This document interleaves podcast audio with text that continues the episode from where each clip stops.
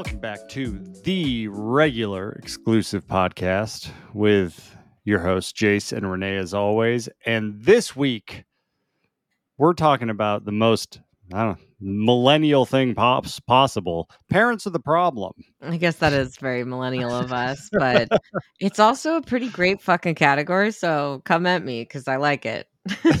it's our category. We made it up, and I think it's wonderful. I I'm a big fan of it because yeah, you're right. Uh, it's ours until someone tells us uh, this has always been a thing. But you know what? For this moment, it's ours. Yeah, fuck off, Yeah. anyone. We don't want to hear about that. I don't care.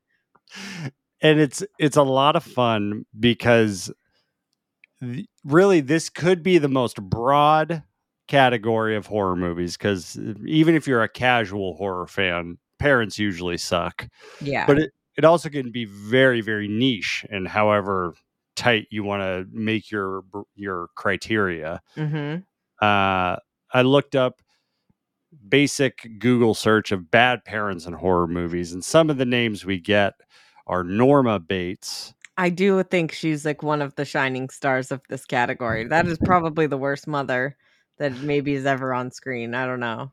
that's like well, sorry, maybe not the worst, but one of them. Top five at least. Definitely you know the uh, worst case scenario for a mama's boy is, is psycho Yeah. uh, then we then we get jack from the shining Agreed. uh, pamela Voorhees. I, mean, said she- that to you. she really sucks Mrs. Voorhees is the reason that Jason is fucking doomed to just come back to life and murder teenagers till the end of time in hell, in space, in like Manhattan. Like he goes all over the place and he never can fucking rest because of this bitch who did it all in the first movie. I will say, Mrs. Voorhees, though, iconic horror villain. So also the i feel like the the friday the 13th franchise it's got to be the only franchise where the person where the villain that we're all known for is not the one in the original movie I mean, he Even- doesn't. Even Yeah, scream does that the the trick question you know in in the first scream movie Yeah, because it's smart because it is it's a weird one and most like casual fans wouldn't know that.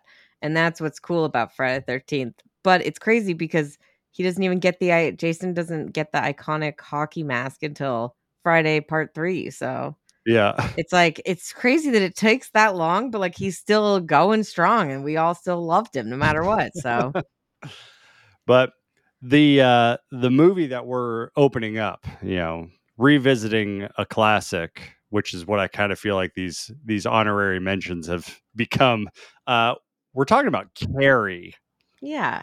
Fuck yeah, we are. The original, not the remake everyone. Just relax, it's okay. yeah the original not the remake not the 90s sequel just the 1976 Yeah. carrie Rage Carrie 2 kind of fucks a little bit just for that end massacre, but like other than that, kind of a dumpster fire. But that's okay. There's a lot of, you know, adaptations, but I think it's weird that there's so many like more attempts of at Carrie after the first adaptation nailed it. Like I don't know. Mm-hmm.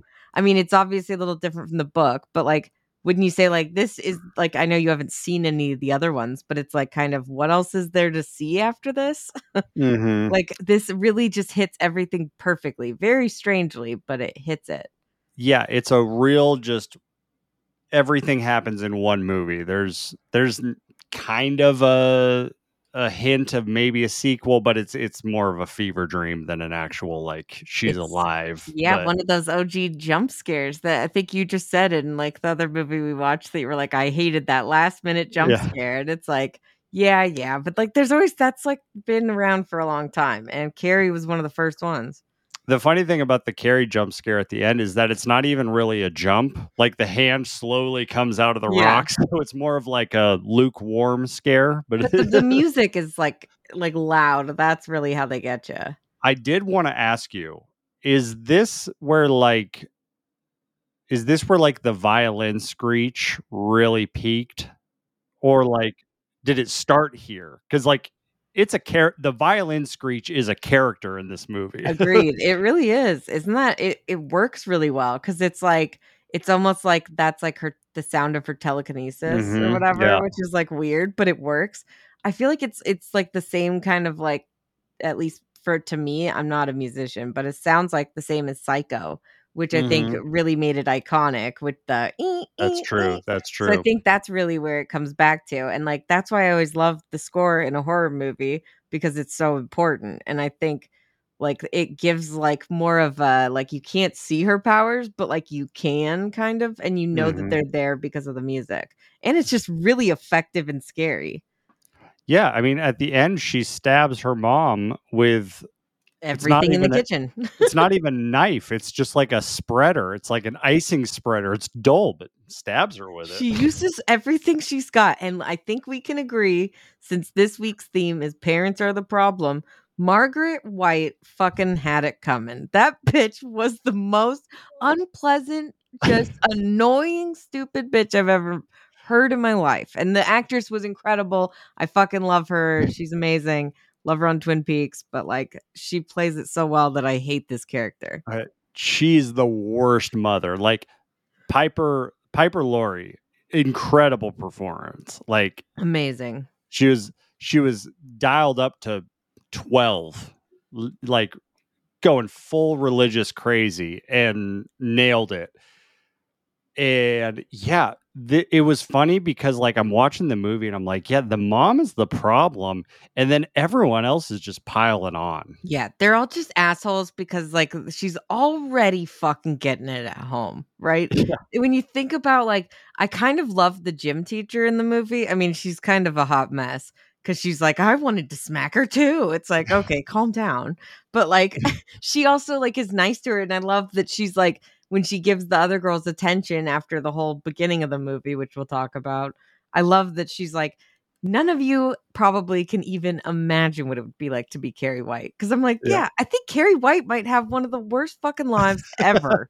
I mean, it's crazy because in any other movie, she might be a fucking superhero, but it's so fucked because she's like someone who's just bullied at home and in school. yeah it's a weird thing where like the person with the supernatural powers is a total victim. Like the powers they don't she doesn't rise above it or like i don't know. This is kind of like the perfect origin story for any villain like a, a villain Mhm. origin and i'm kind of shocked that like marvel or dc hasn't totally ripped off this story because it It's it really it really fits. Like it reminds me of uh like the like joker a couple of years ago like Mhm. that was a story of like here's this iconic villain and here's his origin to make you sympathetic to his plight yeah, uh which you know whatever I but, still like- love Joker. Don't even say it. I'm sorry. Uh, problematic, liked but it. I like I it. I love i liked it. too it was a good story uh but carrie is like such a compelling story i was like this is hard to watch because I like it's not like you suddenly see a car crash and you turn your head you see the car crash the entire movie like it it's just it's awful It's like fucking brutal because you just feel so bad for this girl. And like obviously, like, okay, like I think that's where this is a great place where we can talk about like just how fucked everyone is, but also like you kind of understand it at the beginning. But then you un- then when you find out why she's acting that way, you're like, oh, okay, that's gotta be horrifying. But like for the rest of the movie, it's like this poor girl is just trying to live her life and everyone is just out to to fucking get her and it's so fucked. But like starting from the opening which boobs and bush in the opening credits and you don't ever see that in movies especially nowadays and even back then i feel like it wasn't that common. I was i was i was thrown back because i haven't seen this movie in a long time so i didn't remember. But like when i was watching this i was like i hope my neighbors aren't looking in the window. Yeah. I'm like this is my a- wife this, doesn't come home and look at what i'm watching. this on the open- big screen. this opening scene, I'm like, this is catapulted into like the top five worst scenes to watch on an airplane. oh god can you imagine? Because like it's so it's like very like soft core porny, it's like very porn very much like a porno with high school thighs, m- The the, breast so- massages, washing, yeah, like her face and like I know she's like getting the water in her mouth, but it's like she's orgasming, and I'm like, this is fucking like graphic. Yeah, I'm like, I don't want to these- explain to my neighbor, like, this is for research This purposes. girl's okay? supposed to be like 17, and we're watching her like just fucking get nude and like give herself a nice little sponge bath. It just feels very perverted as and the then audience. she abruptly just gets her period, blood, and you're just like, oh, this took a turn. And then the these kids are the worst. I know. I will say, like eh, that out of context though, and she's like, "Help me, help me." You're like, "Okay, calm the fuck down, bitch. It's your period." But it's like for knowing who she is and how crazy her mother is, they probably should have fucking known that like this is. I mean, she's literally screaming, "Help me!" And those kids, yeah, it's like they couldn't just be like, "Oh, gross." It's like they're like, they fucking just torment her. It's Yeah. like, wow, it's like she killed a member of everybody's family, and they just are have devoted the rest of their lives to torturing her. They're like throwing fucking tampons and pads, plug it up and shit. Plug it's it like up, so, plug it up. I was like, it's so they're, fucked. they're chanting in unison.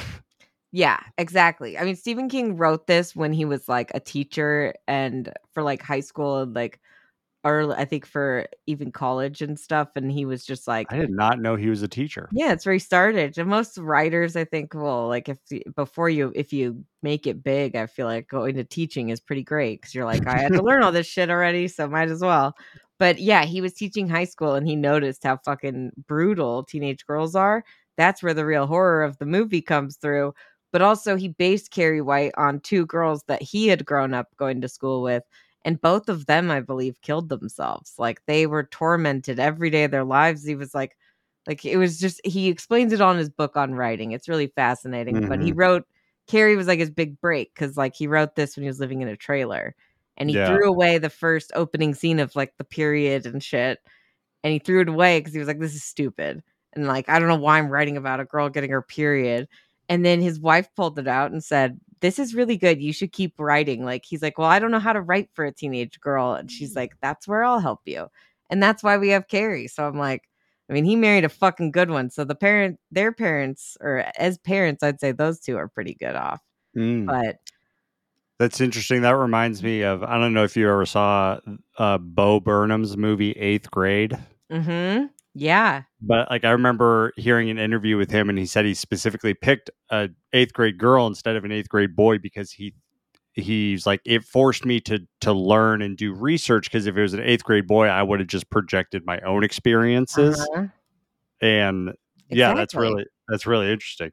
That's exactly why it works. It's weird because it's like it should be offensive or like like it would be really bad, but like it's not. Like the way it's all told in a really kind of respectable way and even in the movie, as softcore porn as this oh, opening is, it's actually de- like this whole thing, this whole movie is dealt with in a very like it's like t- not tasteful because it's not, but kind of. It's like it's at least respectful. I was gonna say, yeah, it's it's tasteful. Like if I was on an airplane and I was playing, I was like, "Don't worry, she's gonna kill all of them." Yeah, It's- don't it's worry, totally guys. I'll fast forward to the end. That's really when because it's really not a horror movie for like it's one of those ones that's like it's not a horror movie for like 85% of it. And then Yeah. the second like the last maybe 30 minutes is horror. Yeah, And but it's still one of the best horror movies ever. yeah, like it. Yeah, it's not really a horror movie because you get so invested in in her.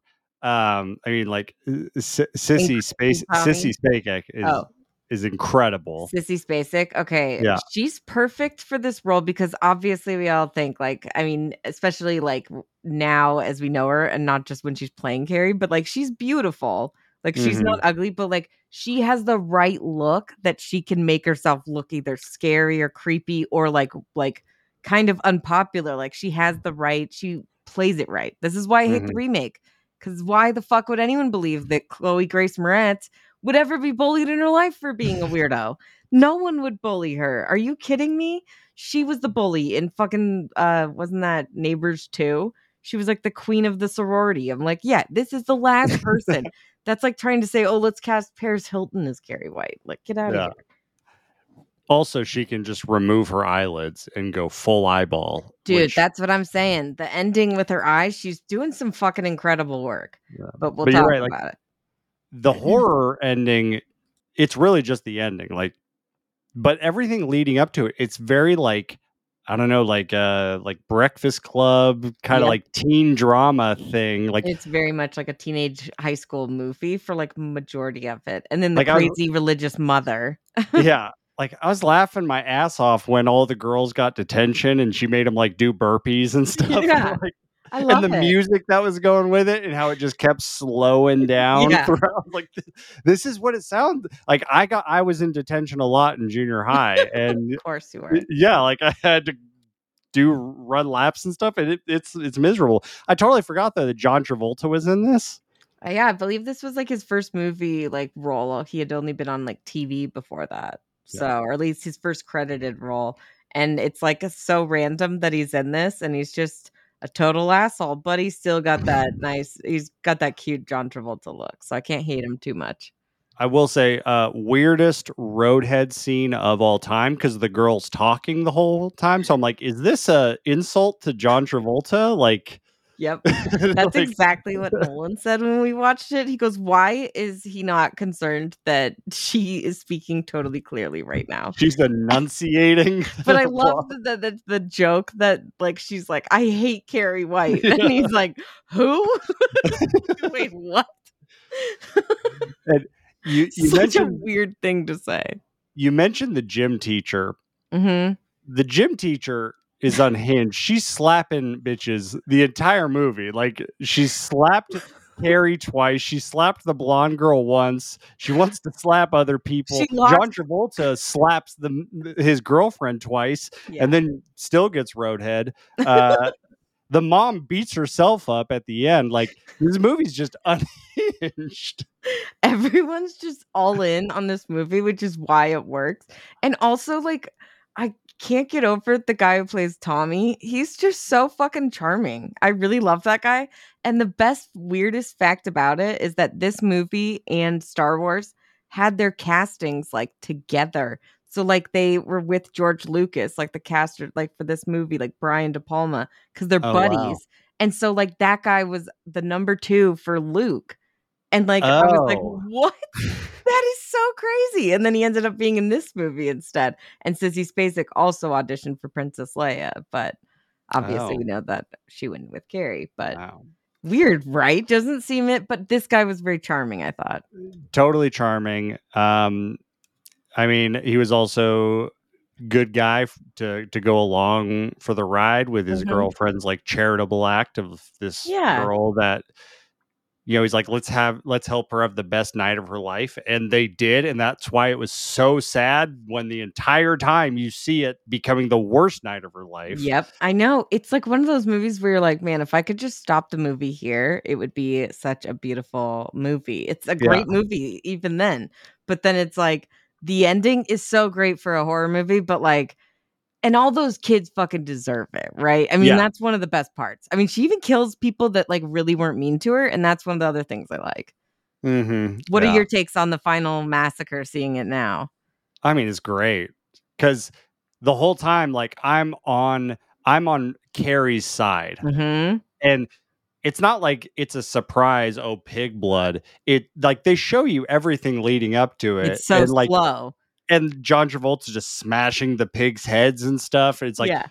it's like we see this coming, and then you know, at this point, this movie, everyone knows that scene. So even if you've never seen the movie, you know what happens. Like it, this isn't a surprise. You see the whole build up, and while that's building up, Carrie is becoming more and more of a hero in your mind Mhm. and sympathetic. And so then when she just rages and kills everyone, you're like, you know. I get it. I let it, I let it slide. They fucking deserve it, is the thing. Okay. All of them, except for Tommy. He didn't deserve it. And I like that, like, that's what the final straw for her is that Tommy gets killed with the bucket to the head. Which are we sure he's dead? Maybe we should have checked. Like, I feel like I maybe he could have been alive. I wasn't sure if he was dead. I, I wanted to ask you, um, are was was Tommy kissing her? Was that part of the plan, or did he go rogue a little bit? I think he might have gone rogue. I think he kind of liked her. He's like, oh, she's not terrible, you know? And that's the thing is like, if anyone had given this girl the time of day, she might not have been that fucking terrible, you know? Like, God. And, and honestly, it's different from the book. They like, in the book, they, Carrie is like way worse. And she's like, Mm. She's just not as good of a character. I feel like Sissy Spacek brought a lot more of like the Mhm. sympathy out, and like also, I think her her performance is just the reason I love this movie. I mean, obviously, I also love Piper Laurie as the mother. I think the duo of them is what makes it. Yeah. But this ending is just like one of the top five horror endings of all time, I would say. I feel like this movie is is so known in pop culture that a lot of people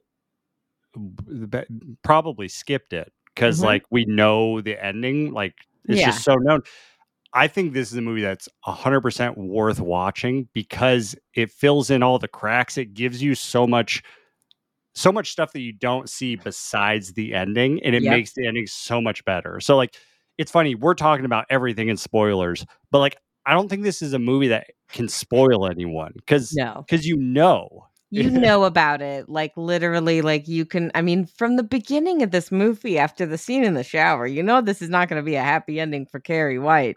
Once you see the home life, the school life, you know it's not gonna end well. Most kids in these movies, it's like we're they're lucky if they make it out alive, I would say. yeah You know, or like better off. Like most of the time, your parents fuck you up for life. That's all I'm saying. It never goes away. And this is one of the rare horror movies where we're rooting for all for everyone to die. Yeah. We're rooting for them. I mean, some of those really bad movies, man, you always root for the villain. But I would say Carrie's one where you're like, they build the character to be sympathetic the whole time and then they make her evil. But it's like she's not even evil at that point. They fucking deserve it. They had it coming. In my mind, Carrie's not a villain. No, she's a fucking superhero. Thank you. I agree. 100%. Just fucking out here doing the things that not everyone else is brave enough to do. like throwing spreaders into her mom's abdomen. But yeah, that's enough of that. Let's let's get into The more recent Uh, parents that are the problem. yeah. Before we jump into our movies, we talk about these two movies for quite a while. So figured we just get it get it out out in front. Uh next week we're talking about the supernatural, the paranormal, the demony stuff. ghosts and ghouls and all that fun stuff. I think it's a great way to end October on. I agree. And we saved the best for last. We told you over a month ago that we were going to talk about this movie. It's now available on video on demand. So it's worth a rent. It's worth a buy. It's worth a Blu ray. I don't care. Just watch it. We're talking about Talk to Me. Fuck yes, we are so excited. We're here finally. And we have a great story of, uh, of us seeing this movie. So we're going to do that. We're going to have our friend on to join us. What up, Avery? and then we're also going to talk about another movie in the opening if you want to watch it cool but uh, it's called hell house llc it's found footage it's it's very very uh, anxiety ridden it's yeah, really good really good spooky ghost movie. I think if you if you like found footage, you'll like it, and if you like haunting movies, you'll like that too. So that's streaming on Shudder. But we will probably spend the majority of the time for next Yeah. week on Talk to Me, as we should. Yeah.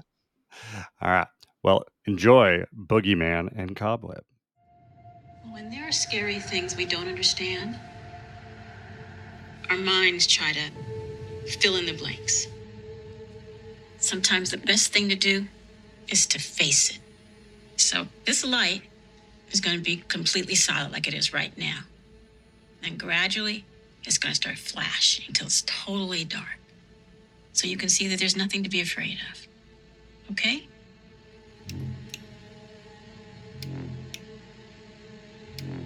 See, that's not so scary, is it? Just you, your sister. All right. The boogeyman. This movie surprised me. Based off uh, the little bit i heard about it wasn't expecting very much and now i'm just learning that people are just a bunch of idiots that are just looking for things wrong with stuff. This is a very fun well-made movie Yeah, I would say it's like it's definitely really well done. I think there's a lot of parts that are fun, but I would say overall maybe not the most fun because it is like a really like emotional, traumatic like, you know, movie and it's all about like grief and dealing with your emotions and shit. So it's like it's heavy stuff, but it's like Mhm. it's like all of the exciting sequences or the things that the boogeyman I feel like are very fun and like creepy and like I love the way that they kind of play with the shadows and all that. Yeah, definitely. And we're gonna get to that for sure. Uh But I'm just glad you really liked it too, because I feel like I was what I thought you might not be as I thought you might be lu- lukewarm on this too, and I was going to be disappointed. Like it's definitely not like the best movie I've ever seen, but it's like it's really good, and there's some really thing like there's a lot of stuff that's really well done. Yeah. So here here's the thing that came to my mind when I was done watching it. I feel like I, I feel like I talk about this movie a lot, but I I feel like this movie is like the perfect measurement for what I want to say. Smile hmm was a very good horror movie that did that played off of an, a very familiar kind of theme and it was still very very good but i didn't particularly think it brought anything new kind of to that the boogeyman does a similar thing of playing with a familiar theme you know creature in the dark all that kind of stuff but i thought it brought so much uniqueness and a lot of new things to that kind of subgenre that I hadn't really seen before. And I was really into it. So, like, Smile was very good. The Boogeyman was better. Uh, just because it brought new things, I'm like, whoa, that's cool. Whoa, I didn't see that. And I'm just shocked that, I mean, at least according to the internet, people like Smile significantly more than the Boogeyman. Like, B- Smile was a huge box office hit. The audience score on Rotten Tomatoes is higher. Like, it all measures, people just liked Smile more. And I just don't understand. I wonder if it's because, like, okay, so Smile, definitely, I agree with you on everything you said. It's not like original, really. I Mhm. kind of like the creature stuff at the very end, but like Yeah. that's barely anything. Other than that, it's really not. But I think what works really well and why people really like it is it feels like the ring or something where it's like Mhm. you have seven days and then this thing is going to kill you. And it was like very much like a countdown of that. The boogeyman didn't really have those hard and fast rules. Maybe, I don't know. It just seems like that's kind of a fun, kind of almost subgenre in itself since the ring. I feel like there's a lot of those variations, but maybe I don't know. It's it's also interesting because both of them were originally supposed to be straight to streaming, and then they both tested really well, and so both movies were then moved to theater releases from streaming. and I think the the biggest biggest problem they they or mistake they made, and we talked about it last week with the Demeter, is why would you release this movie in June? Yeah, right? Doesn't make any fucking sense. Why? I mean, they released Smile in when last year, like near Halloween, Uh, fall. if you if you give me a second, I can look. But it probably was released, I would guess September. Um, let's see. Yeah, September thirtieth. There you go. That's how you fucking do it. If they prob, I bet you it's probably the release date. You Yeah. know? because like June wasn't a crazy competitive month. I mean, like you did have uh the, the latest Mission Impossible that came out. Um you had that uh Jennifer Lawrence comedy movie came out.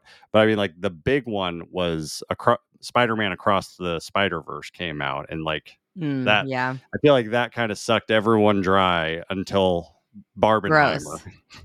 Yeah, you're probably right though. That does that was like a big movie. I mean, I still haven't seen it, but like I know that like a lot of people went out to go see it. Also, it's just interesting I find that like Stephen King adaptations, I feel like it can go either way. Sometimes they're just fucking mm, like huge, you know, they have huge openings. I think it Mhm. maybe it has to do with the title too cuz I do feel like the boogeyman is like way less of a descriptive title and also maybe not 100% clear if you don't know his stuff that it is Stephen Mhm. King, right? This is one of his short stories, right? Yeah, so this was um this is one of my favorite of his short stories. It's like only 10 pages in the book. Mhm. Um and it's like literally the scene with our boy David Dastmalchian at the therapist's office, like that's the the the story. That's like the short story basically Oh. the whole thing. And then it's like this movie pivots and focuses on the actual like the therapist who's a character in the book, but now it's like the therapist's family. So it's kind of interesting that like I kind of like how they s- were able to incorporate what was in the story, but then kind of pivot into a new direction and have a new take mm-hmm. on it. Beck and Woods wrote the script for this one too. Yeah, him and uh, the other guy from 65, right? Yeah. And Haunt. Yep. Mhm. I like this. I think they're really good with scripts like this and like unique kind of ideas Mhm. about like I really love the little ball light toy and how Oh, they yeah. which I just found out was like a total accident apparently. They had like a little lightsaber toy for a long time and then Disney was like, "No." And then also just funny too that like the young girl in this she's uh like young Princess Leia on the Obi-Wan show, so it's like also funny Oh. that way. yeah. And so, uh, but anyways, I so it was a total accident. Like they had to reshoot all those scenes because they had filmed all this stuff with like a lightsaber toy, which makes sense. But like, man, Thank the God. ball is so cool. Yeah, I- so unique. That was like one of the best parts of the movie is how they used that thing. I know. loved I. I really the way that they play with light and shadow in this movie is just fun. Uh, like you I'm said, glad that's you said that because I have a whole section of notes on that. Like that was my favorite thing is how they played with light.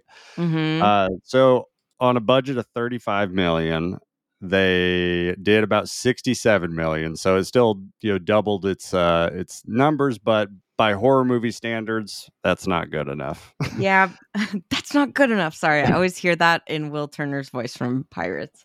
Um, every time I, someone says that.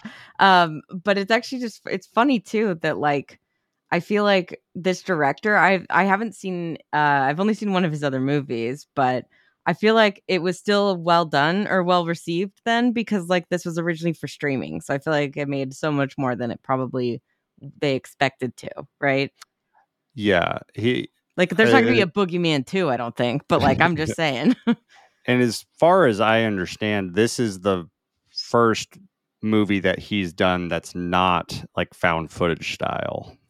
I believe so. Yeah, because the first one that he did was during COVID, host, and actually the Mhm. girl from the like when in this uh movie when she when Sadie watches the video of like how to do a séance, the chick doing the video is the one who like hosts the séance whatever in that film. And it's literally just like a Zoom movie. Like it's all on Zoom, but it was like really effective and really well done. And then he did this other movie called Dash Cam. I feel like that one's probably similar to like Spree or something. So like Mm, yeah, technically found footage, but more like I would imagine like in the car and stuff like that. So Yeah. like your dash cam, that's why it's called that. Um, so this is interesting that like I feel like he made a really good he made a great switch. It's like I think he used a lot of interesting techniques for this like movie that's not using that kind of stuff. And I feel like I could definitely see how he brought something new to it. Yeah. All right. So let's let's let's talk about some of like the technical stuff that happens in here because it's super cool. Like Mhm. there's a lot of really cool things. Like I like I said, I went into this expecting not very much.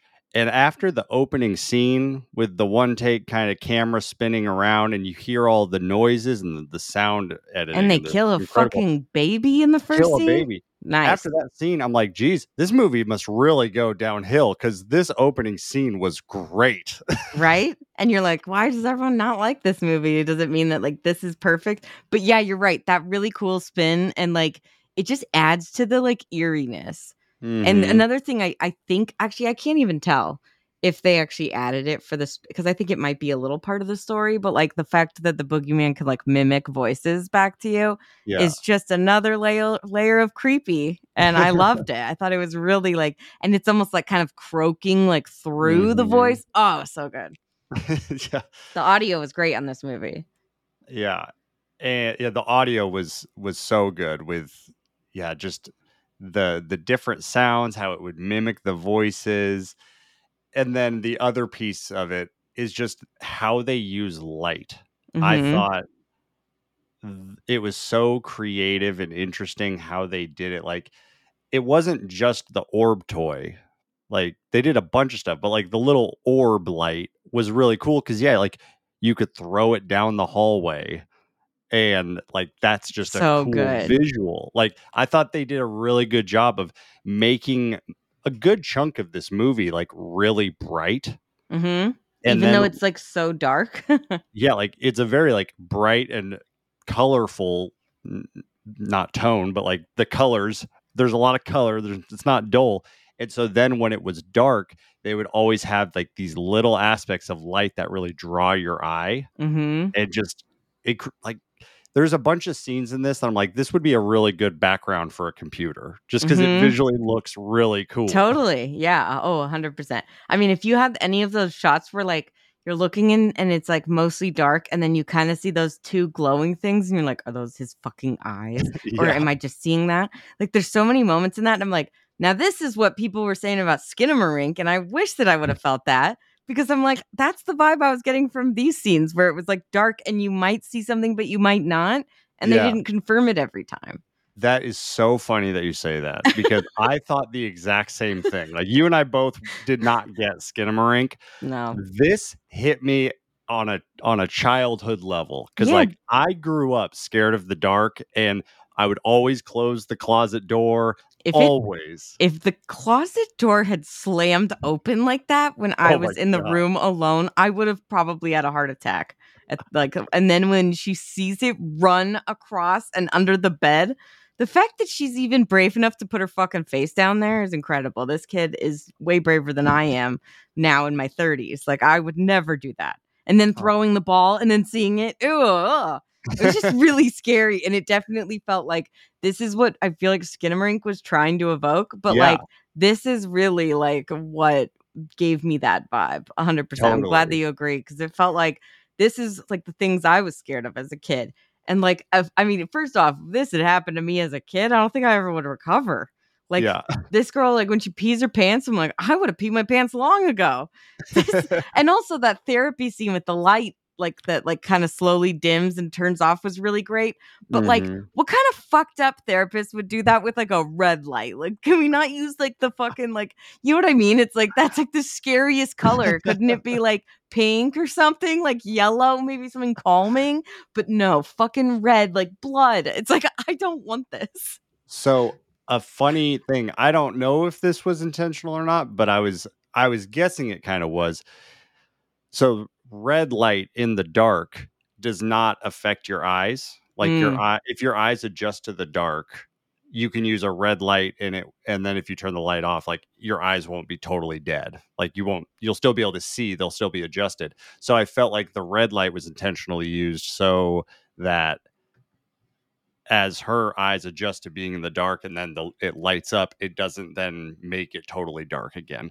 But I also thought it was really smart because it wouldn't affect the monster the same way normal light does because it doesn't have that same effect. So like Mhm. that's why the monster was able to like climb through the light in that scene. That's interesting. Jace, god damn it. You're so fucking smart. How did you know that? Fuck. Well, the first time I ever saw it was in Dexter Ah, when when Doakes is going through Dexter's apartment. He's got the red light. I'm like, why is it red? And then I like Google searched it, and that's that's what I learned. Dexter. The more you know Dexter know. coming back. Surprise.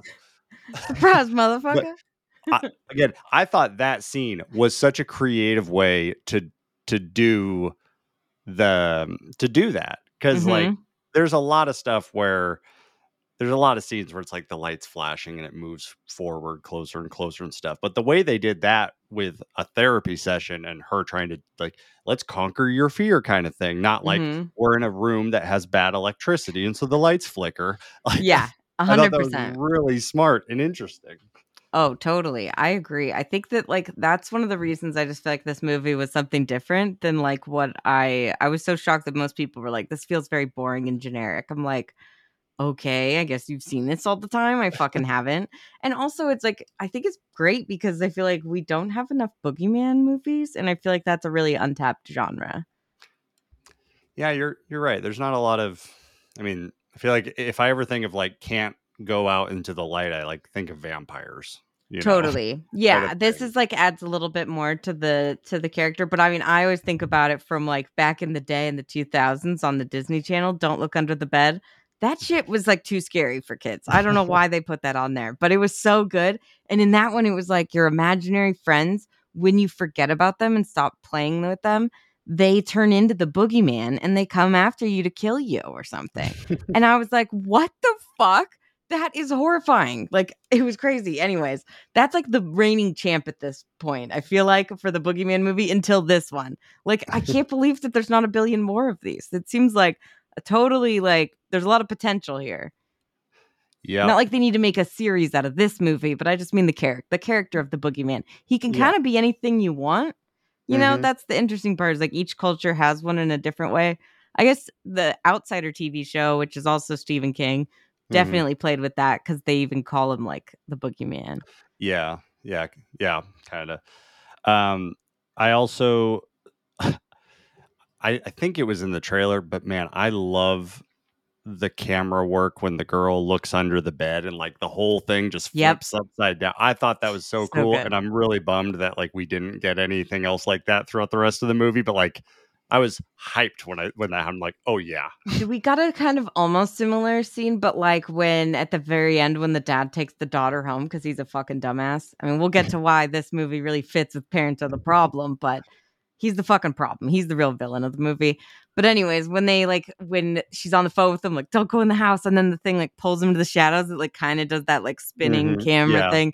And I was like, ooh, that's good. And I almost feel like there was a cool movement when like she gets home and she's like all like fuck off like don't talk don't come in here to her sister and then like she goes to the door and the door just like slams forward and the boogeyman is like Oh, on top of her like i feel like there was a cool movement in there too but like that really just took me by fucking surprise and i remember Well- that being in the trailer but that still got me like because it's Yeah. that effective you know? Even if you know it's coming it still works because it's that good.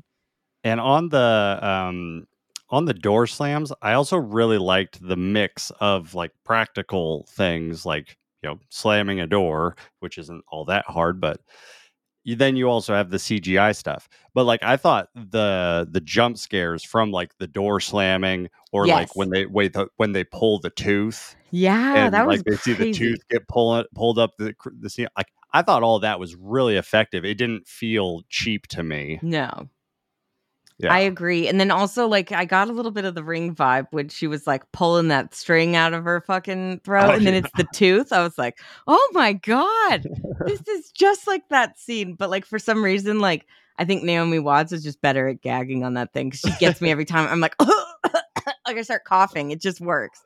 But like, Oh. it's always a good, effective thing. And man, I just, I love so, I love the two actors who played the sisters. Obviously, we Mhm. both love Sophie uh, ha- Thatcher from Yellowjackets because Great. she's amazing. We got to see her as a brunette. She rocked it. Totally rocked. I knew she could. I mean, she had those like dark roots for like half Mhm. of season one, but um, and then Vivian Lyra Blair is the one who plays her younger sister Sawyer. She's so fucking cute and just like a really good actress. Like I I I loved her as Princess Leia, like young Princess Leia. I thought she was like I was like, damn, your first job acting with Ewan McGregor, like she fucking held her own.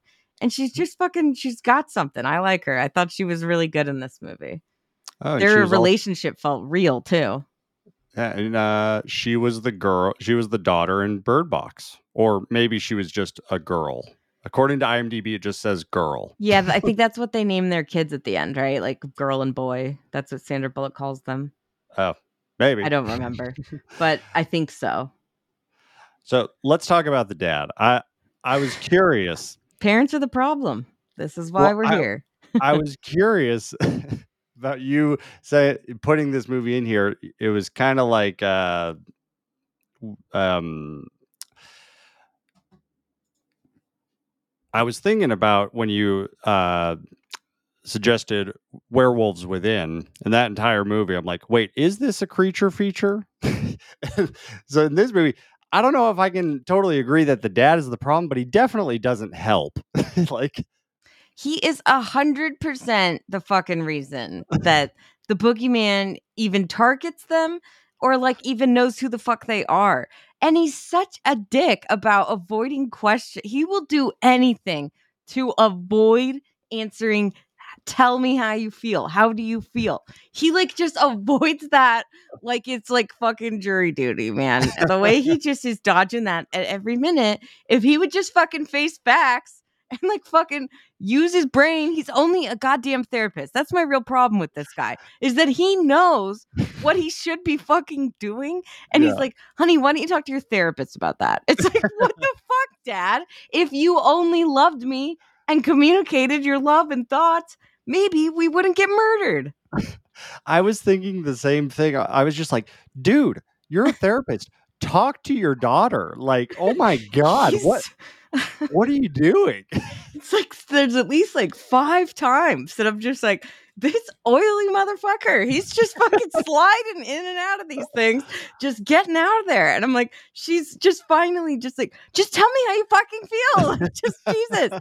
And it's like so, so upsetting because he's just a bad, he's just being an idiot. But it's also like, I get it. Like, Nolan would never believe me if I told him anything supernatural was occurring. He would ask for all the evidence he would need i don't even know and even then i don't think he'd believe me. So i kind of relate whenever anyone like has somebody who's just like fucking never gonna believe them about something like that. But it's like this guy doesn't believe in the boogeyman until it's fucking face to face with him. Like that's a little bit late buddy. I did Listen to like how kids. they I did like how they gave um they did give him some justification for not believing when he's like, "Were you high?" She's like, yeah. "The- "Yeah, but like, yeah but have you ever been high before dad i've been high multiple like a lot of times of my life never seen the boogeyman I mean, she maybe doesn't ever smoke, but like still, I feel like that's a really weird symptom. Like that just feels like he's gaslighting her. I'm Well, like, and it- Dad, would you just cool it? well, and especially if they were smoking her mom's J, that yeah, not like her mom was doing that solo. Like, he, Thank you. He smoked, so like, what are you or doing? maybe dude? the mom was just fucking cool and the dad sucked. Hence why the boogeyman is trying to kill them all. I'm almost sad it didn't get the dad. He kind of deserved it. Well- but whatever. I think we um I think we can agree on two things that the dad is really dumb for. First is if you're gonna run your um your office from your home, maybe don't make it really easy for some random mm. stranger to get your address. Thank you. Right? Like it's like Don't let somebody in off the street. This is the same thing as like that bothered me so bad in season one American Horror Story. The dad in that one was like, I'm a therapist at the house, but it's like, then don't allow walk ins who seem like fucking weirdos because all of them are like creepy ass ghosts or sketchy ass people. It's like, yeah. maybe like fucking have a good screening process, which apparently he supposedly does, but he really let that go in one instant for this guy who kind of looked creepy. And we talked about how David Dastmalchian looked great in Last Voyage of the Demeter, but here he's back to his old tricks. Well, I did want to give him a shout out because yeah, he came he came back with his kind of his normal look, like Mhm. sketchy, little jitterish. But uh our boy came in with a heat check of a performance. He was so good in that Mhm. in that therapy scene. Like he wasn't like twi- twi- ah, twitchy. Tweaking. Yeah, that's the word. Uh, it wasn't like twitchy or weird. He just looked like and acted like the most depressed, grief-ridden human being on the planet. And I, I Mhm. loved it. I was like, all right, I've seen two movies recently that he did this year that I loved his performances in than Mhm. anything else. Like Yeah. he's awesome. Oh, I've got more Rex if you want. He's one of my favorites. He's one of my favorite that guys. I just love him whenever he pops up. And you're right, what a heat check. Like, I mean, this movie's full of great performances and like great little things that like and I just feel like the actors in this are all bringing their A game. And that's Mhm. what really another reason that elevates it. I mean, I think the film filmmaking too. It's just like, you know, maybe people weren't happy with the script or something, but I'm like, I still thought it was good. And maybe because I wasn't focused on it because the actors were so good. All Yeah. of them had really great performances. But yeah, like he was definitely like a sketchy motherfucker, but like you believed him and you felt really bad for him. And this guy's like, obviously he doesn't know what's going on, but it's like, come on, you could give him another chance. He's not telling you he killed these kids. And I feel like the dad could have taken him. Yeah. He's like a squirrely little dude. But like I honestly did not know what was gonna happen with when the daughter when uh Sadie comes home, the older Mhm. daughter, and then like he's in there like fighting with the boogeyman. I thought that was pretty crazy. And then she like sees that like blood under the door and like freaks out And. Yeah. It's like opens it, and it's just all the paint. And I was like, Yeah. oh, that was cool. Like that was a nice little touch. Just really nice things that made it super effective and scary. And then like I mean, just the fact of like when you actually finally see the boogeyman, I think he still retains the scariness, but Mhm. throughout every scene is just so fucking scary because a lot of times they don't even show you everything, and it's just like just the implication. Well, and the other dumb thing that the dad does, but leads to a great scene, is when he leaves his daughter downstairs in the dark Yep. playing video games. Like she was just traumatized by this thing that he doesn't believe is real.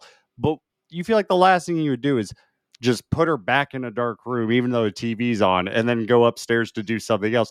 But that scene was so good with her just like getting thrown around and like you see the legs dangling. it's just insane. it's just all lit by the TV, and then the TV changes colors. Like, oh, Yep. oh, it was it was so good. So well done. That's what I'm saying. People are just fucking dicks, man. Just enjoy something a little bit. There's a lot to enjoy here if you just fucking sit back and relax, you know? Maybe we should all take a fucking cue out of this movie and smoke a J and just fucking relax because I think it works. But you're right. I did laugh though when he like fucking I was like, oh my god, he's throwing her around like a fucking WWE wrestler. I was like, that when she when he threw her into the TV, I'm like, okay, so she's dead, right? like like I don't know if it's just maybe recent movies I find, but there's a lot of times where I'm like, okay, that person is still alive and barely injured. How? Like the dad gets thrown by the boogeyman, and I swear he hits like a thing of bricks right in the middle of his back and like goes like cracks. yeah, And I was like, okay, so his back is broken. This guy's dead, like just about dead. Like there's just no way. And then he's totally fine at the end. I'm like, what is this shit? I know that I just feel like I don't think people could survive a lot of that shit. But you're right. It all become I just feel like it still fits this category that we made. And that's I mean, also you kind of asked me how we could connect Cobweb and the Boogeyman. So fuck off for even trying to critique me putting this in this category because I think it works because that's the main theme of this movie is about how the dad needed to fucking listen and how even though you think you know or like whatever like to listen to your kids even if you think you know like the boogeyman could never be real maybe just fucking give your kids the time of day people it's not that hard agreed. Now, before we move on to mm. Cobweb, and also you're right, we needed to figure out a way to, to Yeah. bring these two together because don't come in here giving me shit about that I, I maybe it was maybe it was a me problem. I came in expecting them to be the a problem as much as the Cobweb parents are. no of course not but like he's still the problem like the Yeah. boogeyman wouldn't have been there if it wasn't for the fucking dad you know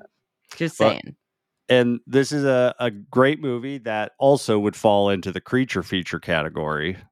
Let's talk about the creature because God, Yes. Can we please? I loved it. It's so freaky. And like I like the guy who did this movie, I need to look up his name because of course I fucking didn't. But Rob, He- Rob Savage. well Or no, the- no, I was gonna say the guy who did the creature design is the Oh. same one that did for the ritual.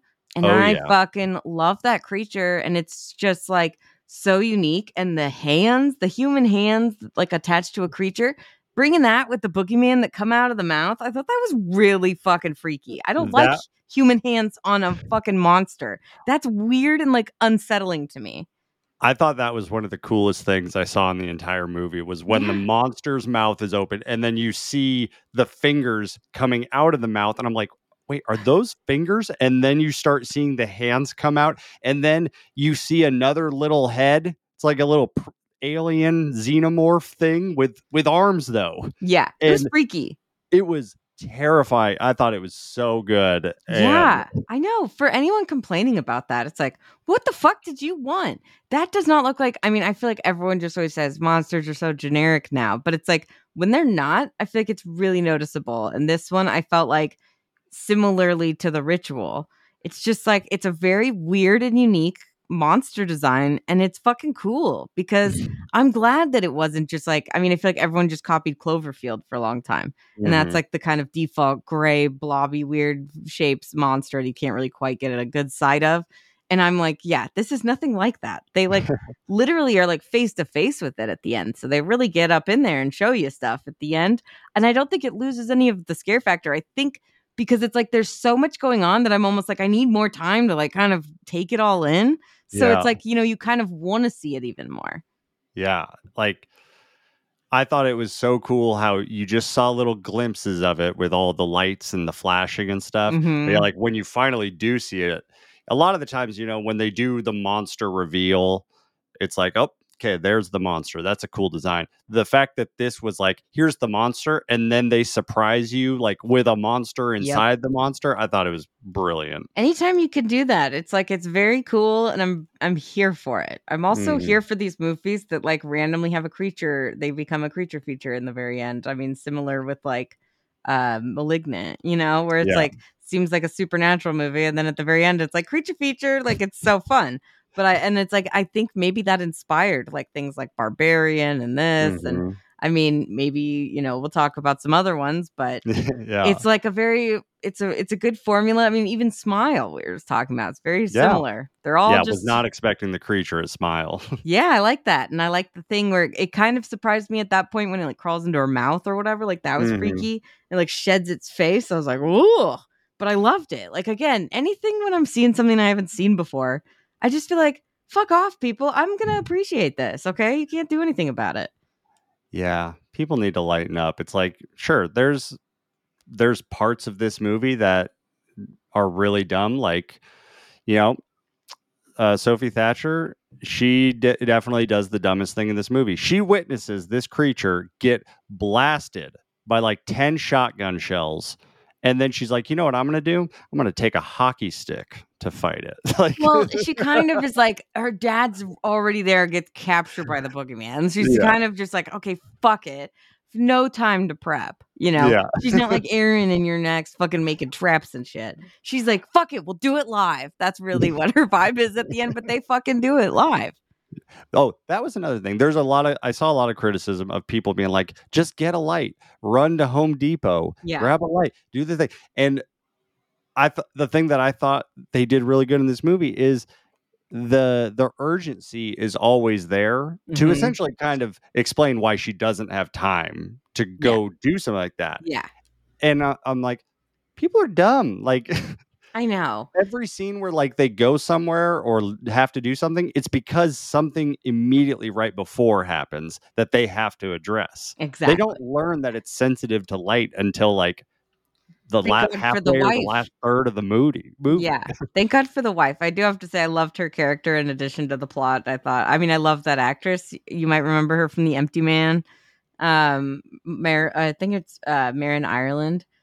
I just Um, really she's a that chick that I know. yeah, that, like yeah, in yeah. these movies, and I just I find she's always just someone reliable that always turns in a great performance. Yeah. So Yeah. This movie's good. I mean, this is this is a movie that it's like if you see any logic things like just let it go and just it, just have a good time with it because this is such a well-made movie. Like it- exactly. it's really good and people just need to chill. I 100% agree. But if you and if you haven't seen it yet, doesn't even matter if we spoiled it, but you should watch it. It's streaming on Hulu. Definitely. But now let's uh switch Let's over and pivot. talk about talk about a, an even less successful horror movie, but as good, if not better. We're talking let's talk about Cobweb. I heard it again. No more nightmares tonight. Okay, champ? This is getting ridiculous. This is an old house. There's bound to be bumps in the night. All right, so uh, let's talk about maybe the worst marketed horror film of all time, Cobweb.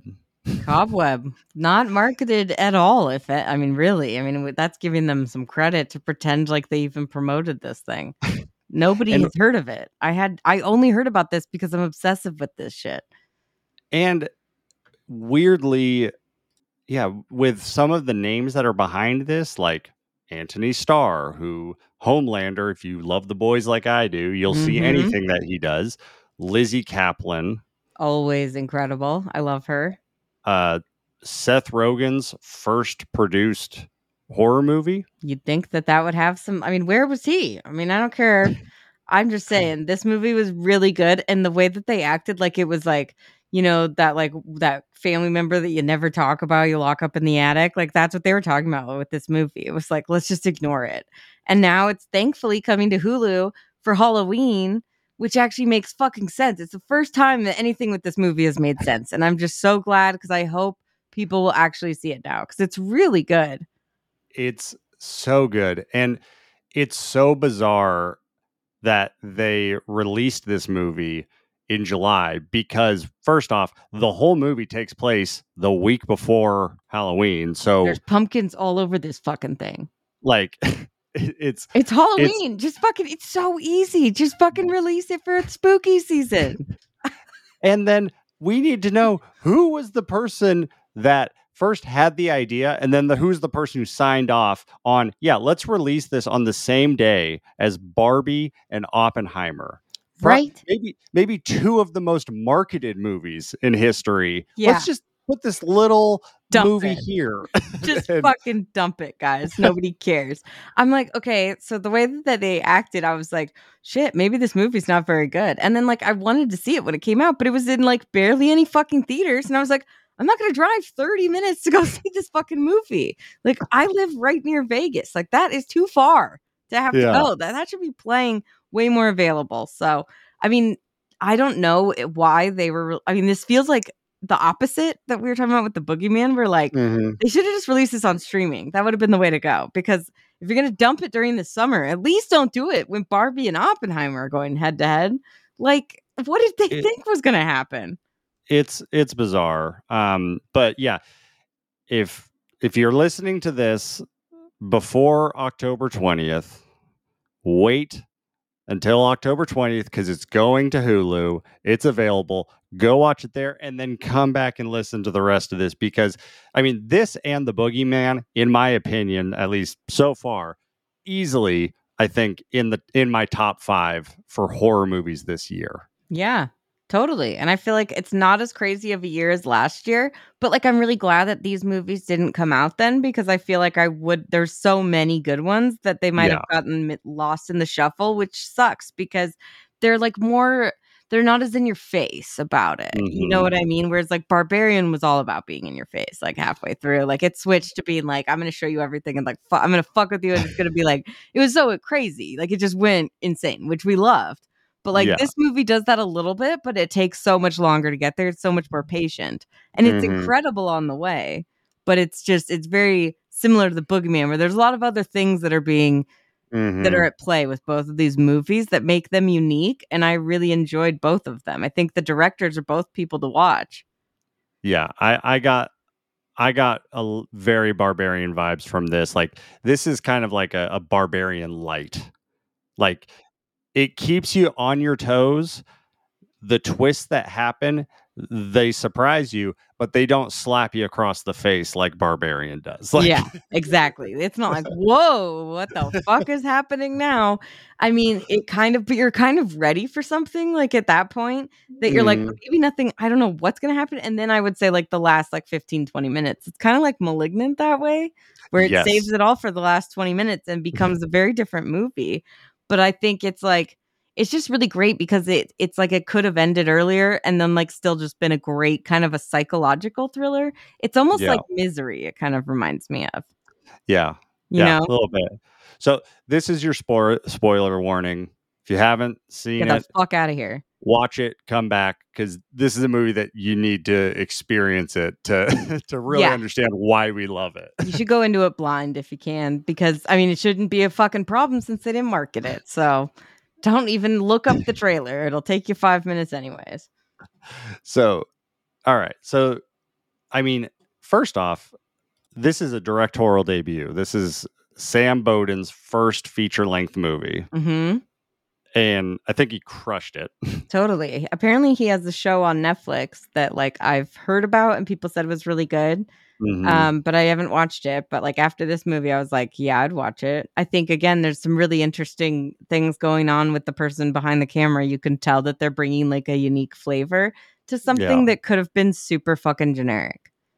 yeah and then the writer um he he's a he's a he's a pretty young writer but the the other thing that he's written was uh the texas chainsaw massacre the 2022 one so What a So, weird fucking from filmography. what you've said that's a very fun movie it's Have not necessarily it? a great movie not yet but it's so weird to me that he wrote it. It's also weird because the guy who did the 2013 Evil Dead directed it. So I'm like, and for I'm like, I, I just don't know what's going on here. However, some fun kill sequences, but you're hundred percent Oh, yeah. on Leatherface's side, and you're like, these dumb like fucking Gen Z kids just need to get out of here. Like the fact that anyone says you're canceled, bro, like in that movie is ridiculous. So I don't know if that makes me not. I feel like that makes me less have less respect for this guy because he wrote that. However, like I feel like this script, like I read the script. It was online and like I saw it recently and I read it and it's like basically like it's very it's it's basically what ended up on screen but what ended up on screen i feel like is so much better and plays with what was in the script so much better i feel You're talking about you read the script for Cobweb. yeah sorry for cobweb Okay, yeah gotcha. Yeah, I mean, it's good but it's and it's an interesting concept but like i kind of wish it got a little bit more batshit for a little bit Mhm. longer but like i was very happy with like at least that's how i felt when i read the script and i was like oh, they made the right choice with like the director and how they brought it to the screen Yeah. So the reason that I loved this um was is very similar to Barbarian in that like Barbarian plays with with the audience knowing the tropes, knowing the stereotypes. It plays with these. So you kind of get lured into these different things. You're like, "Oh, this is this kind of movie." And then it switches it. So like this movie starts as like a haunted house movie. Yep. You're right. There's phases in this movie. It really Yeah. does. Like, I mean, there's a big shift towards the end, but you're right. It shifts a few times. Cause yeah, Yeah. at first you're like, okay, so this this house is for sure haunted. Mm-hmm. Like it's gotta be spirits. We've seen movies like that. You know, they're playing Yeah. all the hits from that, but like they don't let you fully believe that because they still put these other things out. Yeah. And there's a couple moments that I, I call that I'm labeling them as like the what the fuck moments. Yep. There's a few. Yeah. Yeah. So like this starts with a haunted house. You have the the voice in the wall. It's like you don't know The is this tapping. a ghost? Is is this all in the kid's heads? Like Yeah. they really play with you and like, oh yeah, this is a haunted house movie. And then we get like the first what the fuck moment, which is the the basement behind the refrigerator. I was about to say that one got me too. I was like, holy shit. Like at first you're like, okay, these parents are definitely like weird, but like they explain that like, you know, that there was a kid that died in the neighborhood, so they're Mhm. super careful. So it makes sense that they're just like they're like weirdly more tame versions of Carrie's mother. Um, but they- they- similar. They, seem religious a little yeah, bit. like, Like, just super strict, overprotective, like Yeah. very just weird. Um, but like you don't really think that they're like net like bad really Mhm. until the dad's like, No, I don't mean like grounded to your room. I mean grounded. And then he like pushes the Get fridge the and there's like that freaky little door back there. I think I would lose my shit if my dad had done that to me as a kid. I'd be like, oh my God, he's gonna murder me down there. Like, Yeah. that's the murder basement. Why would you have a secret fucking door to the basement if you don't keep something horrible down there or torture things? You Yeah. know? I that like poor little boy too, because the little boy is so good in this movie, and you just feel bad for him. You're like the teacher, where you're like, I just kind of want to help this kid not be like it's almost like Carrie, very similar. Yeah. Yeah. And I mean, for uh, for like Lizzy Caplan and Antony Starr, just wonderful. Yeah. I was I was a little thrown off the first time I watched it because I'm like, it really seems like Lizzy Caplan is like overacting a little bit. Like it seems like she's really going for it. But then like as the movie unfolds, you realize like Why? no, this is actually flawless. This is perfect. hmm Yeah, then, it's like- like, it it makes you reflect back on it when you're like, oh no, like I would probably have lost my shit way long ago if I knew what was really in the basement, you know? But And like It's she funny 'cause definitely she's- lives she definitely lives in fear of her husband. yes, and she's almost doing like a bit of like a I would say it just because we talked about The Shining too, but I feel like he's definitely pulling some Jack Nicholson in The Shining. She's kind of Mhm. got a little of the Shelley Duvall thing, but then she's also got like kind of this Kathy Bates misery side where she can like flip a switch and be like way more like scary and like evil and like she's Mhm. always watching you and stuff like secretly scary. She also played the character of Annie Wilkes from Misery in uh, that Stephen King show that was like called Castle Rock. It was like an Oh, and yeah, she yeah. was like in season two as like a younger version of the character and she fucking nailed it but that's maybe why i was getting some of that energy here where like Yeah. she could definitely do that really well but then also she just she's so great she can be so confident and funny and other things but like she also plays neurotic and insane like really well yeah. Yeah, like her character really feels like she's she's screwed up because she's been hiding stuff for so long. And like and her dad's like a total socio or sorry, the husband's a total sociopath who just like things are cool. Yeah. I'm gonna I'm gonna take care of the problem. And it's like, dude, you've done some shit. I mean, Like, there's at least three or four scenes before like anything happens later in the movie that you're like, I think that the dad might kill this kid right now. Like, yeah, or the teacher. And I was just like, I kind of love that he keeps like the fucking hammer with him, like the entire time that she's at the house. He's like, no, come in. Like, he's just like, I'm like, this girl, run, get out of there. If you go Yeah. in there, you're insane. then she goes out to the car and he's like, You forgot your keys. And then it then it shows the wide shot. He's still got the hammer in his hand. I know. I was like, dude, this guy is gonna kill her. I can't believe that. And then he's like waving to her and he still got it. I'm just like, this fucking guy. I mean, I didn't trust him from the beginning because I know him as Hol- Homelander, and it's just he's just so good at playing that fucker. But I feel like he was still doing a little different in this movie, and I felt like he. I mean, it's they're both interesting characters because they're so for so long you're like they're evil and they're bad, right? Mhm. But then when you get the big twist at the end, you're like, I can't tell. Like, are they that bad? I mean, they are stupid, but like, they're not really that bad, like I thought. Like, they kind of Yeah. pull another switch. They're still the fucking problem. So I think this Yeah. category definitely fits because they could have dealt with this in about any other way and it would have been way better than whatever Yeah. they ended up trying to hide from everybody. Yeah, the the ending is essentially their fault because they created that problem, that Exactly. monster. It's actually interesting too, maybe just because I watched the the new Mike Flanagan show, The Fall of the House of Usher, which is based on a lot of uh, Edgar Mhm. Allan Poe stories, and which is incredible, by the way. If you haven't watched it, it's all on Netflix. But um, the Telltale Heart is like one of his most famous stories, Mhm. and the guy who wrote Cobweb said that he wrote this like as like a adaptation of that, but like something different. Which I don't know if you remember that story, but it's like where this guy lives with this old I don't know if they're like roommates in a house or whatever, but this old man lives there and he gets so creeped out by the old man has this like glass eye or bad eye, whatever that's Mm. blind and creepy. And so he like loses it one night and he kills him. And then he's like, I have to hide the body. So he chops him up and puts him under the floorboard. under the floorboards. And then yeah. he hears the beating of the heart, and like the cops Yeah. come in and they're having that conversation, and he just so slowly starts losing his insanity because it's like they can't hear the heartbeat, but he thinks that they can, and it's like such a Yeah. great story. So it kind of plays at that really well because I do feel like for a long period of time, I mean, until the parents start acting sketchy, you're like, did this kid like is he definitely imagining something? Is Mhm. he just like, you know what I mean? Like, is this all gonna be like that? Because once I knew that, I was like, well, this could go a lot of different ways.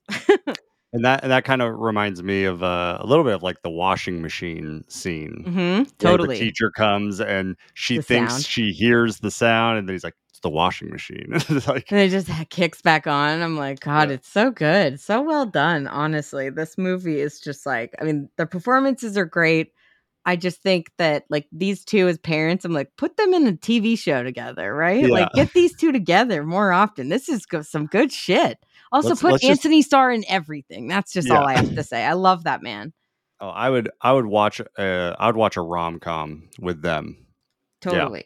Be great. Okay, so here's my So- question. Oh, can I ask Okay. you a question now? You, you, you can ask me a question. Okay. Thank you. I'm really glad for the opportunity. I, I permit it. if you all right okay. Well my question is like with the movie named cobweb which like i feel like is a weird name for this movie like they could have called it almost anything else and it maybe would have made more sense.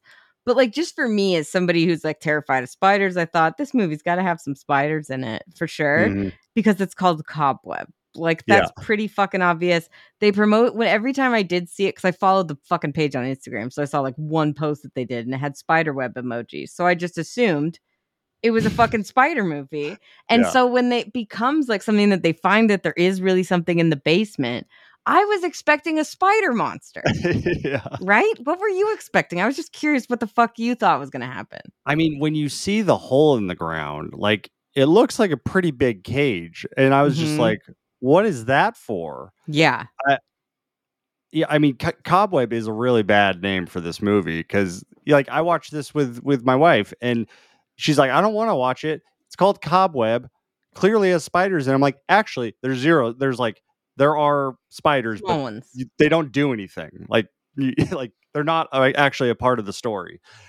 Um, Yeah. So, like, yeah, the I I remember the first time watching it, I was kind of like wondering, like, is there is there more to this cobweb name than than up until this point? Like No, it still doesn't make sense to me. And I've seen this at least twice. Yeah. And I still don't get it because I'm like, I don't understand. I mean, I guess maybe like the sis, like, can we, we're talking spoilers, everybody. The, sister's hair looks like cobwebs, I guess. And it She has spiders around like- in. She, she acts ki- like a spider, but like, Yeah. I assumed it was going to be like a half, like a hybrid human spider thing but yeah. she just moves like a spider. So I was like, are they trying to tell me that this girl convinced herself at a young age that she was a fucking spider and that that's why? Or like, I mean, she was made like, right. It sounds like she was born like looking like that with like the crazy, like sharp mouth teeth and like whatever the fuck's going on. She definitely like looked different, but like, so she was born like, uh, did the mom fuck a spider? Like, what happened? here? Where did this thing come from? Like, I have a lot of questions. It yeah it is weird and I, I don't like some of the producers that were involved in barbarian were also producers on this and so like i don't know barbarian's a similar type of thing where it's like w- what does barbarian relate to this movie? There's different lines that you can draw but like that but not in the same way that you can with cobweb like barbarian you can see like the movie um, people are the He's barbarians the real barbarian. It Yeah. also takes place on Barbary Street. I mean, it's like this doesn't play take place on like Cobweb Avenue, and like Yeah. there, it's not like he sees a bunch of cobwebs in his room when, when she's been there. It's like it could have been called the tapping on the wall. I mean, that's shit. I'm not making up titles here. I'm just telling you that there's probably eighteen thousand other options that would have maybe been. Maybe that was the problem. They're like, how do we fucking market this movie? We can't market the creepy girl that's the spider creature thing like till the end. Yeah, and it's like they there's not even like a an important scene in the movie where the dad makes some sort of parallel about spiders. you know Yeah. cobwebs and spiders Exactly. and how we run through our lives shaking Thank off the cobwebs. like I there's none of that. There's none of that. And it's like, would it killed him? Like, I mean, like the, you say what you want about the the movie Dreamcatcher. It's another really bad Stephen King adaptation, but like kind of fun with how bad it is. And it's called Dreamcatcher. And I always wondered why the fuck that was the title. Cause even the book, I was like, that doesn't make sense. It's about like an alien invasion. And so, like, it, they add some fucking line in the movie that always gets me. It's like, we're like the dream catcher. And I'm like, oh, God. Mm. But at least they tried. Fuck it. At least they tried. Because it doesn't make sense to not have cobwebs in this movie. It just, I don't know, I guess. Also, I'm looking at the poster and they fucking have the girl on it. So it's definitely like either a ghost Yeah. or she's real. So that's just giving away. Don't look at the poster, anybody. yeah. Too late. The non spoiler people are out. But the the i mean i would argue that the most important line in the entire movie is when they're talking about the rat poison he's like it smells like cinnamon and then the dad says not everything is as sweet as it seems Like- agreed. That that that's foreshadowing Yeah. to the to the ultimate reveal This movie could have been also called like pumpkins or something. There's a they shit ton of cinnamon. Cinnamon. still better than cobwebs. Cinnamon would be. And that's maybe then they rename the sister character. Her name's Cinnamon. yeah And it all connects. What did you think about like or I guess you probably have more stuff you want to go over before I Well, already I asked you a question. Let's go on to your thing next. that's all you get that's I get one Every- question. I forgot. That's my one. allowance. Everybody gets one. Well, I was just gonna say. So after they throw him in the basement, he comes up, and then he goes, and he's now he's like friends with the thing in the wall. He's like talking to it. That reminded me a lot. I felt like the movie kind of switched genres again a little bit, where it turned more like into the black phone. Yeah. where it's like the ghost is trying to help Mhm. the kid survive this mess. Totally. It did have very much like the black phone vibes, which again, like very similar too, where the kid's in the basement and like talking to something that's not there that you can't see and that you Mhm. don't know if it's real. I mean, obviously those ghosts, but hey, they were talking to him, giving him fucking information. So I think they were technically real. But like I liked that it had that too, because then it felt like cool now he's got like he's gonna do some shit and then also like this kid goes balls to the wall when he like is like gonna fuck shit up pushing that kid down the stairs, the bully kid, which like, I think we all know he deserved it. Some of the bullies, like between this and the boogeyman, I'm like, God, kids suck. Are they really still like this? Like that girl in the boogeyman, I never mentioned it, but like, what a fucking bitch. I was so mad the boogeyman didn't need her. yeah. You know, like I I kind of wish I'm so glad that the bullies in this movie at least get it, but Yeah. Well, and then also speaking of big names attached to this movie, the bully is Gary Busey's son. Oh, right. Let's. That's not the biggest name, and also like if Gary Busey also didn't fucking promote this movie. Where was he? Although uh, he probably would have made people if he was Gary like, "This is great." They might go, "Oh God." Gary Busey is what the the end creature's face should have been. Honestly, it almost kind of does look like him on a bad day. the so then it's kind of like a black phone type movie um and then we get the the uh, big surprise that boom it's a creature feature but i just wanted to say the dream scene with antony starr clapping his eyes or what like the Creepy. clicking sound and the and then lizzy caplan with the glowing eyes that shit was one of the scariest things i've seen in a while like yeah, that one was good. I honestly like. It's weird though because I saw that in the trailer when I saw the. the Uh, okay i I'm- never saw the trailer I know. So that's uh, again, but it's weird. Like I was just saying with the boogeyman, I had seen scenes that like like some of those things in the trailer, but they still affected me when I watched it.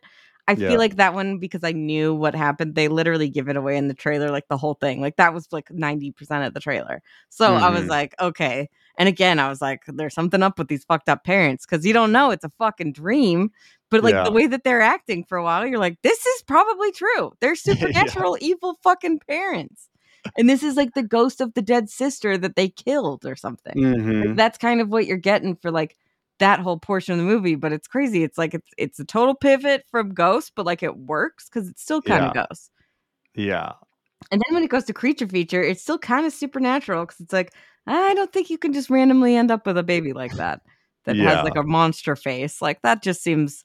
Plus, it's like CGI, so I can't really tell how it would even be possible. Yeah.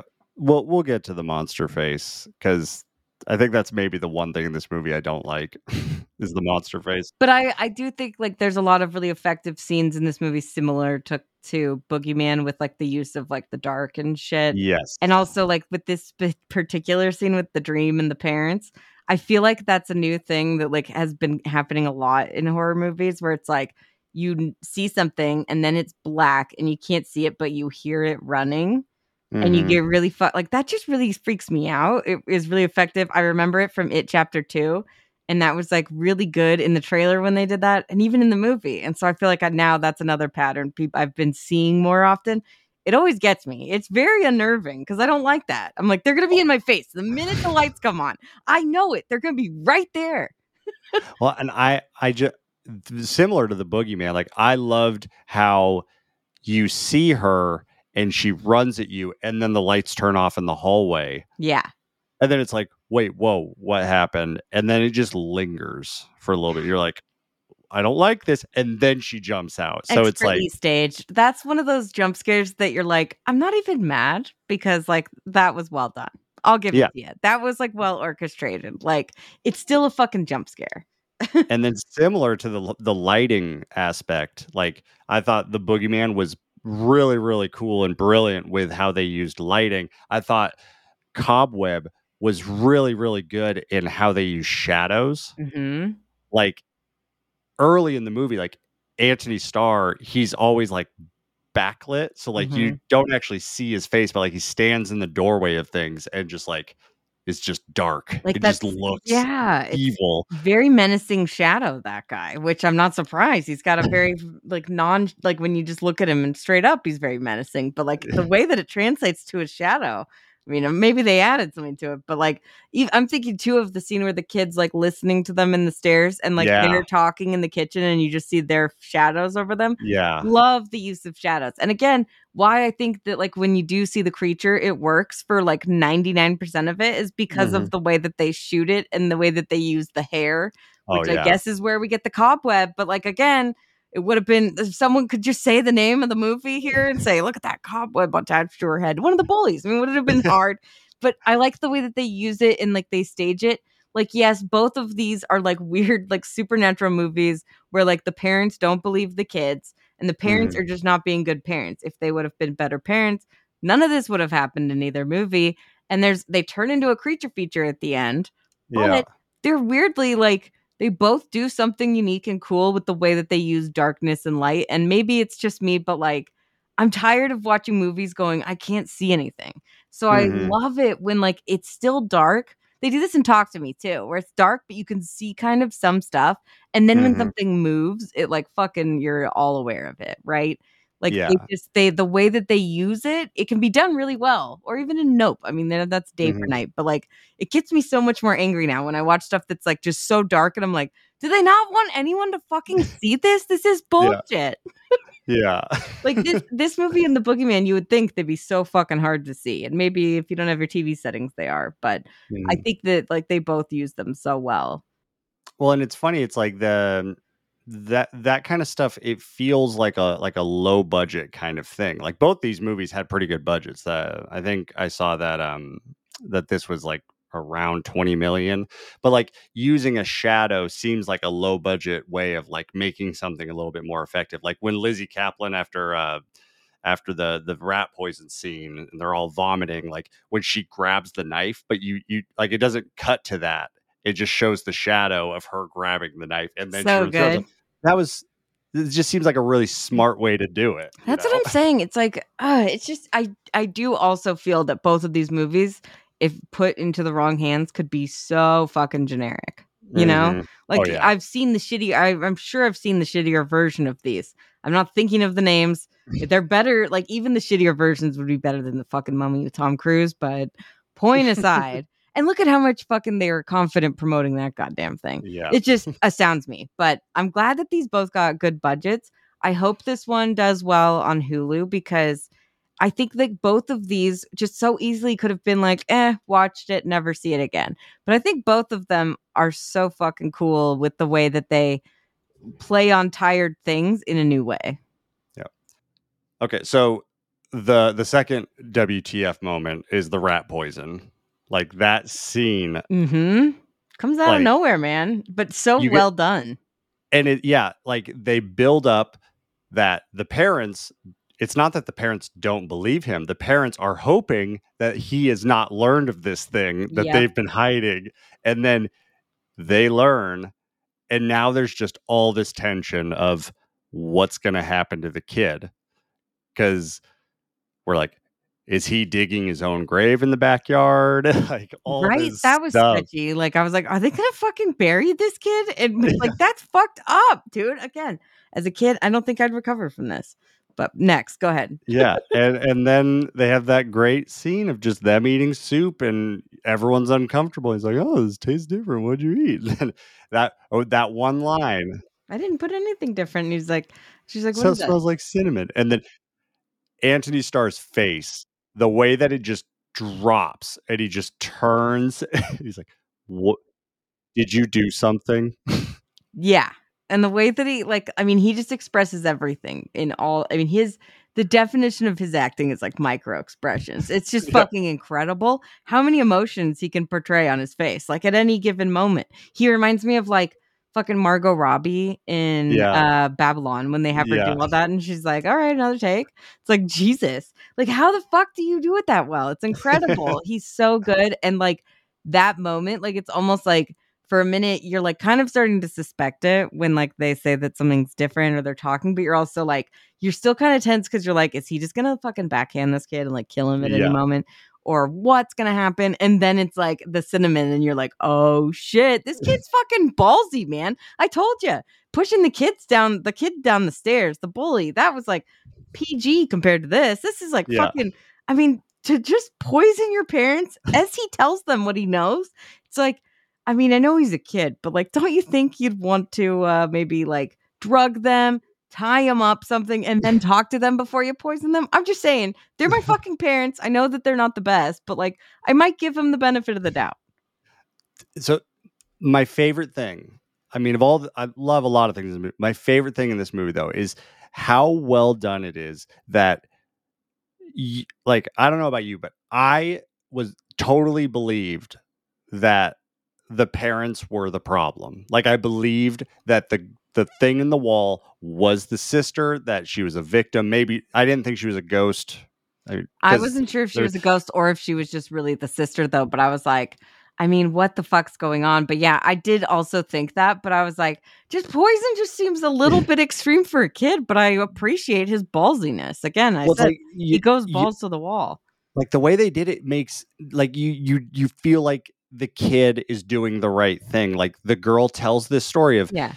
They put her in the wall because they hated her, and then They're gonna do they- the same to him mm, too. They're like they killed the they killed the neighbor girl and hit her in the garden. Go look for yourself. I mean, literally, like, it's you're. I mean, you said like you thought the parents are the problem. They're still the fucking problem. If they had just talked to their son, or I don't know, killed their fucking monster daughter when she killed a kid. I'm just saying their plan of attack was horrible. Let's oh, put Oh, her yeah. in the fucking hole in the basement and pretend that she doesn't exist. As if she's not down there fucking monstering her way around, figuring her way out of there, right? I mean, Yeah. if you have nothing else to do with your life, wouldn't you fucking just be trying to fucking get out? I mean, they And- they and saw her you- mouth, right? She could have just fucking bit her way through that house, you know? Well, yeah, and it's like if they go through the effort of digging that giant ass hole in your basement and in the is it- foundation, yeah.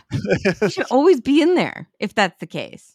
But it sounds like she could get out at any moment. She had probably a secret way out down there because she probably fucking bit her way through the wall, whatever it was. She uh, maybe she was like one with the spiders and had them all help her out.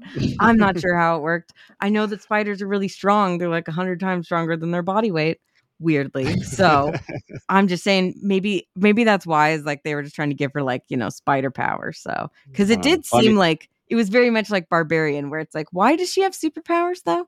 Because like yeah, like barbarian, they're like it's inbreeding. I'm like, but is that what happens with inbreeding? I don't think so. I've never seen one that's like I'm like the Hulk now. Like it doesn't Well, I th- I think they moved her from the basement and into the walls Mhm. because sh- she learned how to climb. Yeah. so she could climb to the top of that hole, and maybe she, you know, she got taller in her age. She could like reach and get out. So then Yeah. they put her in the walls, and then she said that she like dug through the walls to be able to get to him. Yeah. So it's like they never thought that she was going to make it to him.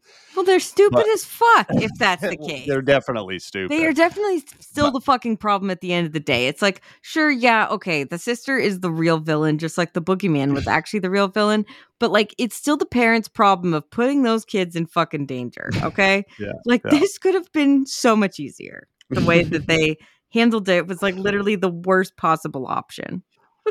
Yeah, I, I I just thought they did such a good job of ma- of of making me his side. th- believe that the kid went like when the kid killed the parents. I was like, yeah, you did it. But then it wasn't until uh, Lizzy Caplan was like, don't let her out, and I'm like, Mhm. wait a second, yeah, Mm, wait. we still got 20 minutes left of this movie. There's going to be something. I knew the minute that this, anything that pretends to be nice and be your friend, just like the boogeyman mimics people's voice that you love, right? It mimics them back to you. They always try to fucking seem nice. That's how evil things work, right?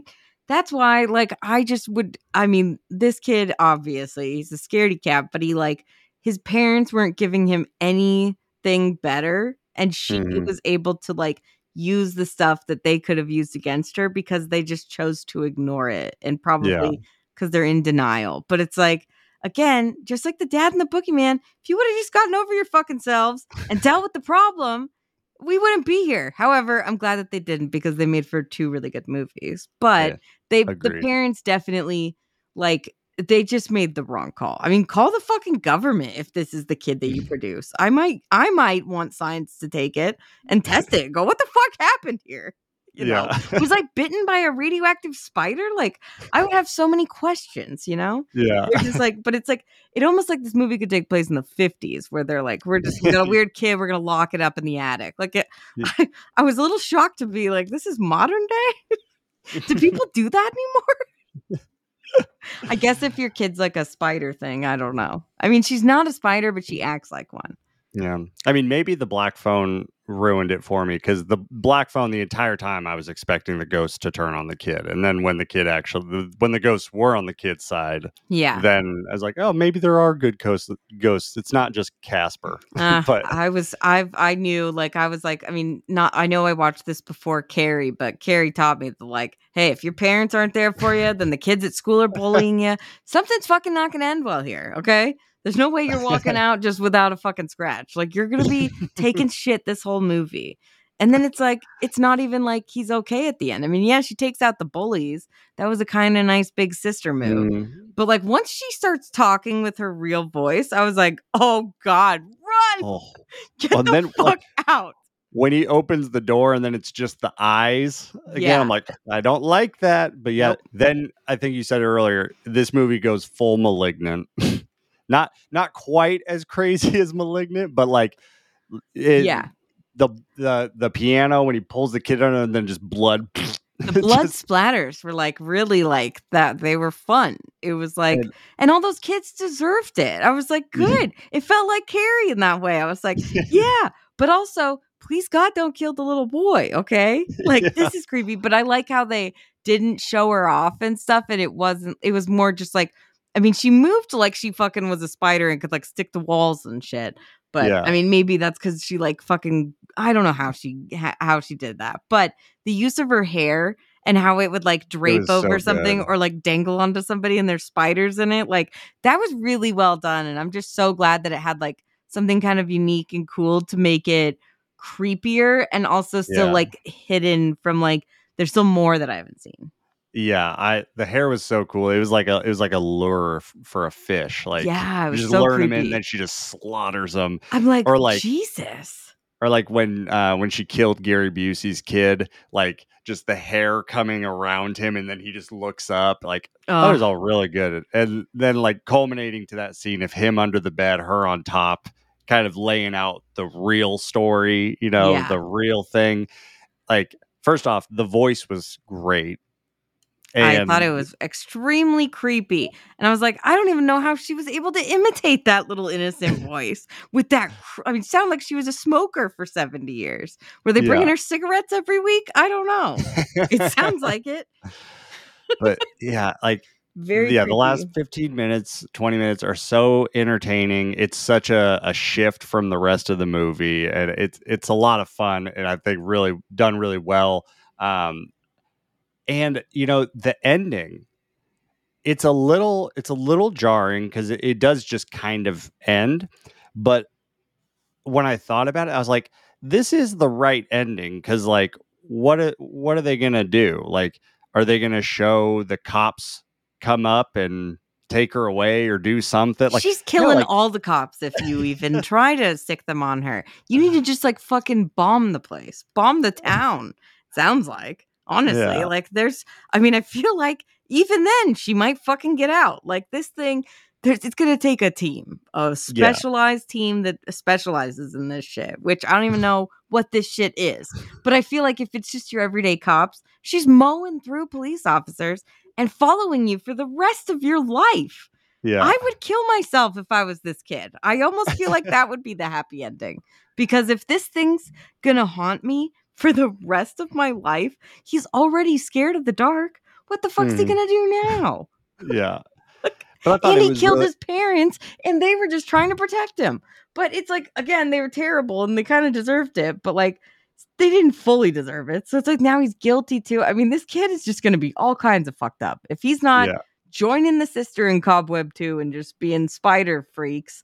I mean, that's what I feel like he's headed towards at this point. That's the crazy sequel that no one sees coming. Yeah, I'd be here for it. Honestly, I kind of, I mean, I'm always down for a movie to get wild as fuck, and even better when it feels like a very serious movie that's not going to do that. Like, Malignant is like definitely, you're like, okay, it's like really jarring because it's like funny, but it's also scary. But then it's like, then when it pivots to just wild and like fucking mm. insane, it's so fun. But it like, it's already kind of a joke a little bit in on it, Yeah. you know?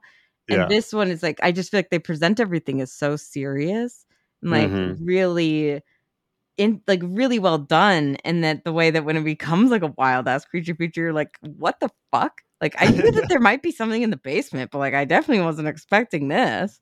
Yeah. And I, I think we can both agree that um they made the wrong decision to show the face. Like it, yeah. it's kind of similar like when we talked about um when we talked about uh the strangers like I, I didn't like the whole she screams jump scare at the end but like i'm not gonna hold one second of the movie against everything else that i loved Yeah. and I would have preferred if they just had the glowing eyes through the hair. May- maybe maybe the mouth. Yeah, like I mean, there's a prosthetic thing you could fucking do. Uh, you, there's ease. I mean, we just watched the blob. There's infinite things they could do. They could have made a really disgusting face, and maybe they did in the studio, made him paint over it. But like Seth Rogen, I think you need to answer for your crime there because I think that one second, like if you're producing this movie, I would be like, that needs to be fixed, or we have like something different. But like you said, one fucking split second of the movie does not take away anything. If anything, I just love it more for at least even attempting it.